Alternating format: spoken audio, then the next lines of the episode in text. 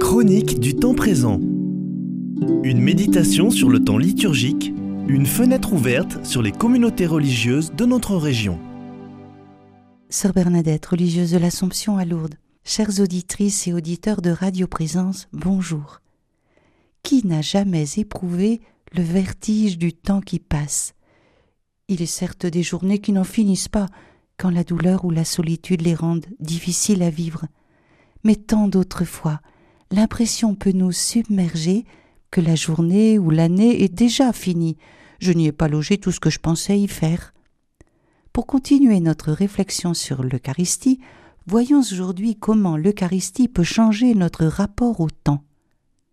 Quand Jésus affirme Celui qui mange ma chair et boit mon sang a la vie éternelle, il nous dit qu'il y a en cette vie quelque chose de plus fort que le temps qui passe, c'est l'Eucharistie. Jésus a institué ce sacrement pour que, sur cette terre, nous vivions de sa présence.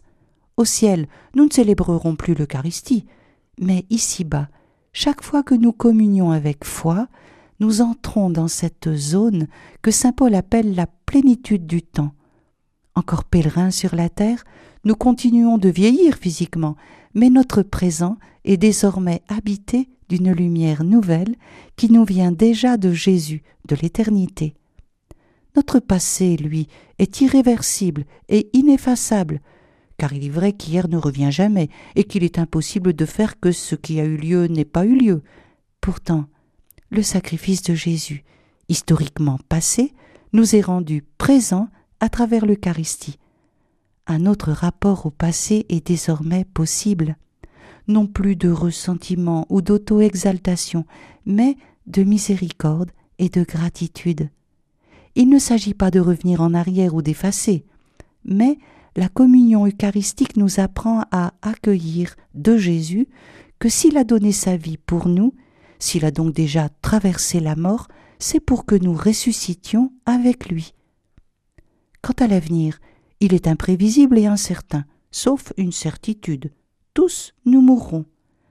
Devant ce qui pourrait être vécu comme une angoisse, les pères de l'Église appelaient l'Eucharistie le remède d'immortalité, car elle nous fait communier au corps glorieux du Christ, elle nous unit à celui qui a déjà vaincu la mort.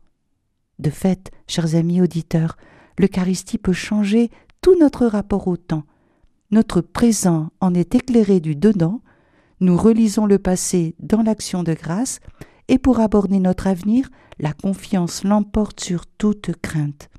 C'est vraiment la vie éternelle que Jésus donne à qui mange sa chair et boit son sang. Avec vous, chers amis, je lui en rends grâce.